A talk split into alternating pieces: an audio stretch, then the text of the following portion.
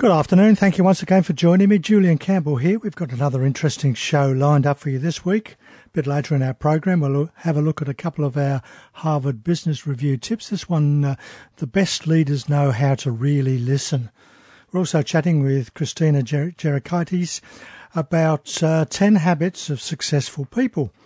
But right now, we're going to have a chat with Michael Sharp, who is the uh, chairman of HunterNet to find out what that organisation is all about. Good afternoon, Michael. Hi there, Julian. Well, thanks for, for joining us. Uh, HunterNet's been around for quite a while, so just tell us a little bit about uh, HunterNet. Yeah, sure. It first formed back when the BHP Steelworks was shutting down. There was a small group of local manufacturing companies that were fighting for survival in the face of the, the shutdown. And so they decided to form a cooperative, which became the HunterNet Cooperative. And uh, the slogan very quickly became the power of many. Okay. The good news is, the good news is it worked. And the, how how big is the many today? Yeah, well, today uh, you know our HunterNet members are active in not just manufacturing, but also in resources and energy projects and infrastructure and and also defence. So we've got around 170 members at the moment. 170. That's gone from about about 20, I think, when 20 years ago when it first started. Well, well through that um, membership, those companies, we're representing around 70,000 employees across the region. So it's a significant uh, voice, and HunterNet's been recognised as one of the leading cooperatives in Australia. So, so it's a focus really to, to get manufacturing back here in Australia, isn't it?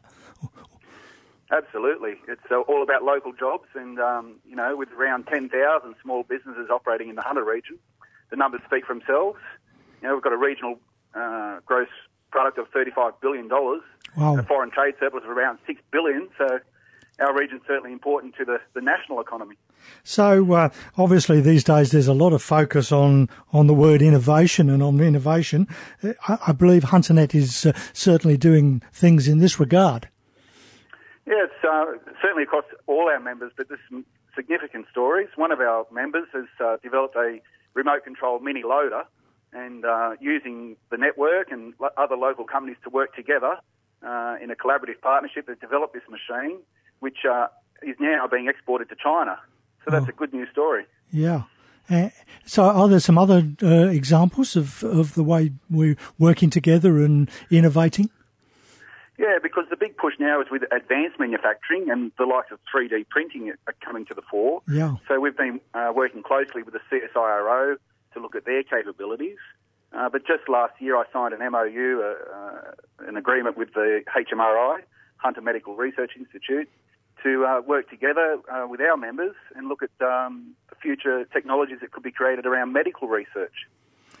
So, so the, the organisation HunterNet is obviously know, working together, as you say, groups. Does they provide training and all other sorts of things for the members as well?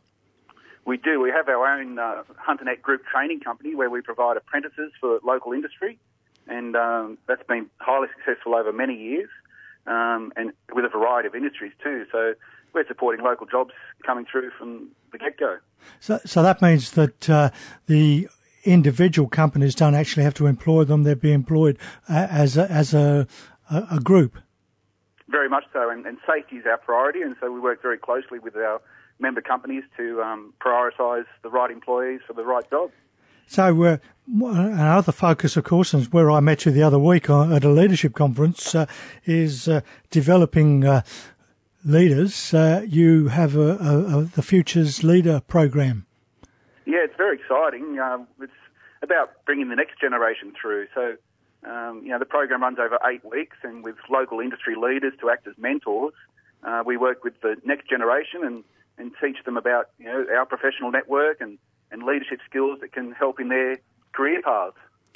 So, are these uh, young people in apprentice or trades positions, or are they in managerial positions, or is it across the whole range? It is across the whole spectrum and from a range of industries. And, and the best part is they get to work together uh, as small groups and um, work on a project over that eight week period. And at the end, we have a, a um, gala dinner where the winning team is announced. It's, it's a really great initiative. So, so, what sort of projects do you have them working on? Uh, again, they, they choose the projects themselves as a, as a collaboration. Uh, last year was our inaugural event, and uh, there was uh, some significant projects And uh, we got good media uh, involvement as well through the uh, Herald and NBN, which was great to spread the good news across the region. Uh, and have we seen, how, how long's this program been going for? Yeah, well, this was the first one last year, and Okay. we're uh, just in the start of our second uh, Future Leaders program right now. So, so we haven't seen the results of, uh, of leaders coming out of it yet. No, but I'll certainly keep you informed, Julia. Fantastic. Well, good luck with that and uh, we'll have a chat with you again another time. That'd be great. Thanks very much. Thanks, Julian. Bye. Bye. Michael Sharp there, the uh, chairman of HunterNet. And uh, as he said, the organisation's been going for 20 years uh, and uh, has steadily grown. And it's great to see the focus on manufacturing. And, of course, hear those figures that uh, how much uh, the Hunter really does contribute to gross national product. Christina, and have a chat on innovation. Good afternoon, Christina. Good afternoon, Julian. How are you on this beautiful day? It's wonderful outside, isn't it? It is. It's certainly gorgeous. Yep, we're very lucky. So, uh, t- and we're going to have a same day tomorrow. Ah, fantastic. That's great. 10 habits of uh, successful people. Yeah, 10 habits of successful people. And let's just qualify our definition of success because I know you and I share um, share views on this. Success isn't necessarily that you're the multi-millionaire or billionaire, you're the next Bill Gates, you're the next Branson, etc., etc. Success is what makes you happy, what Yeah. satisfies your needs, um, because as we know, once food, shelter, clothing needs have been met, um, happiness quotient does not necessarily go up with income. So success is whatever it is to each individual. And Uh, uh, and uh, Norman Vincent Peale says that it's the pro- pro- the progressive realization of a worthwhile goal. That's correct. So, and your worthwhile goal could be exactly as we discussed before. It could be running a corporation that, that you know, that uh, supports um, a lot of charities, or it could be running a household and having happy people walk in and out of that, that household every day. So, you know, both just as valid, both just as important to humanity as a whole. So so therefore, we're uh, what habits do we need to uh, to be successful? Okay, so habits we need to be successful are that we do need to have that passion. So whatever that passion is for is totally okay, but whether it's for running that, that beautiful, warm, loving, enveloping household, whether it's for running, you know, a, a wonderful corporation like, for example, Zappos, because I know we've talked about Zappos and their workplace culture before. It's that passion that goes behind that. The other very important habit of a successful or attitude of a successful um, of successful people is they have resilience, Julian. So they don't just they don't fall over and go, oh well, you know that didn't work. They try and try again. So take that whichever to whichever extreme. You know, again from the from the happy household to the large corporation and every small business in between. It's that resilience that gets you. You know, the the energy gives you the energy to keep on going. Which means Um, which means we have to work at it, doesn't it? We do, and you know we can't just go, oh well, it didn't work the first time, therefore. You and I know there's hundreds of examples out there of people that actually have had hundreds of knockbacks. You know, Yeah. what, what was Dyson's 4,127 um, attempts at a vacuum cleaner? You know, WD-40 40 times before they actually got the, the formula right, and that was after years of research. So, you know, resilience. And and even Apple and uh, Walt Disney and people like that as well. Well, uh, for sure. And you know, the the other the other thing that I haven't actually got on this 10, 10 page list is the partners that you have on in this. You know, in this. So Walt Disney had his brother who worked with him um, and did all the. So Disney was the Walt Disney was the visionary. His brother was the one that came up behind him and made everything happen. And a lot of people actually don't know that story. It's quite an interesting story. So third habit is being of service to others and giving. So we're, we're more and more every day. There's research coming out on the benefits of giving to your to your physical being. So they've measured hormones, etc., that are released when we're actually giving service to others and we're feeling good because we're contributing, we're giving out. Um, a very important habit of successful people, and many of them do this, is journaling. So even if it's just five minutes at night, writing some thoughts down. Um, but journaling is really important to to capture your ideas, to capture your feelings, to capture where you are. A, so that you can revisit, but but most importantly, so that you know where things stand at the moment. And it's not until you actually write things down that you can put things in tangible tangible terms. You know, Sinek talks about the limbic brain and the and the logical and the rational brain. A lot of those feelings um, come out in journaling and we can take them from the limbic brain into the rational brain. And I was just reading something yesterday that said that's an also a good way of overcoming barriers to uh, uh, creativity. Um, oh, if you're stuck sure. in creative, you, you keep writing things down, you can go back and look at them. Yep, that's right. And, you know, even just to, to get a flow, and some people think too hard before they actually Mm. journal. They think, oh, what am I going to write? How am I going to phrase it? What words am I going to use? The most successful way to journal is to just let it go. It doesn't matter if it really doesn't make sense to you at the time. A lot of times it'll make sense to you later. Um, the, the one of the most important habits I think is to, or the most important attitudes, or, or whatever you want to call it, is to know a little about a lot. So creativity, I'm glad you mentioned that just then, is coming into its own. Creative people, creative thinkers are coming into their own. And what we're finding with a lot of the futurists and the creative people that are coming into organisations, because they're, they're starting to form creative positions. You know, you can be the, the, the um, where we've got the chief um, operation um, officer and we've got the chief financial officer. We've now got the chief creativity officer as well happening in some organisations. Um, but they know a little about a lot because it's all about that diverse thinking and it's about being able to bring ideas in from other industries and adopt them into your own. So adopt, adapt is a phrase that, that I use in workshops constantly. Adopt something that you like and adapt it to suit Your your, industry. So Yeah. yeah, and you and you can do that. You can know a little about a lot by reading, by watching things on YouTube, by watching talks, by going to conferences, by going to networking things and listening to other people. So there's a plethora of ways we can get information these days. Um, but if we open our hearts and our minds to possibility, anything becomes possible. So very important habit. Um, gratitude, showing gratitude, and a lot of people actually keep a gratitude diary. So they, they might just write four or five things down every day that they're grateful for. And it sounds, you know, a bit corny and a bit, bit woo-woo-ish, but it's a really important habit and it actually can turn your whole attitude around. It can turn a depressed person, and I don't mean clinically depressed, you No, know, when we're yeah, yeah. taking taking medications, but when you're having those down moments, gratitude, feelings of gratitude can actually turn that around into feelings um, of positivity uh, and optimism. And optimism is another habit of successful people. They're starting to measure optimism in um, many successful organisations, many successful uh, CEOs, etc. And it is a very important trait. So being optimistic. So we all know you can be optimistic, pessimistic, you can be a cynic, you know, um, but optimism is one of the traits um, of very successful people. Yeah. Any more? Oh, I have got more. I didn't know whether I'd run No, out of time yet. we've got about another pause. minute. okay. Um, taking a breath. So whether you do that um, through meditation or through yoga or through walking, whatever it is, taking that breath uh, and having that space. We, Yeah. You and I have talked before, and we've talked on air about allowing time for all those dots to connect, allowing time for that little Yeah. bit that you know about a lot of stuff to sit in the brain and connect. So that can often happen during a meditation. It can happen during a yoga session. It can happen while you're walking. But the important thing is to take a breath. And again, there's more and more evidence coming out um, about the benefits of yoga. So when we were um, on the retreat recently, we did 11 sessions of yoga.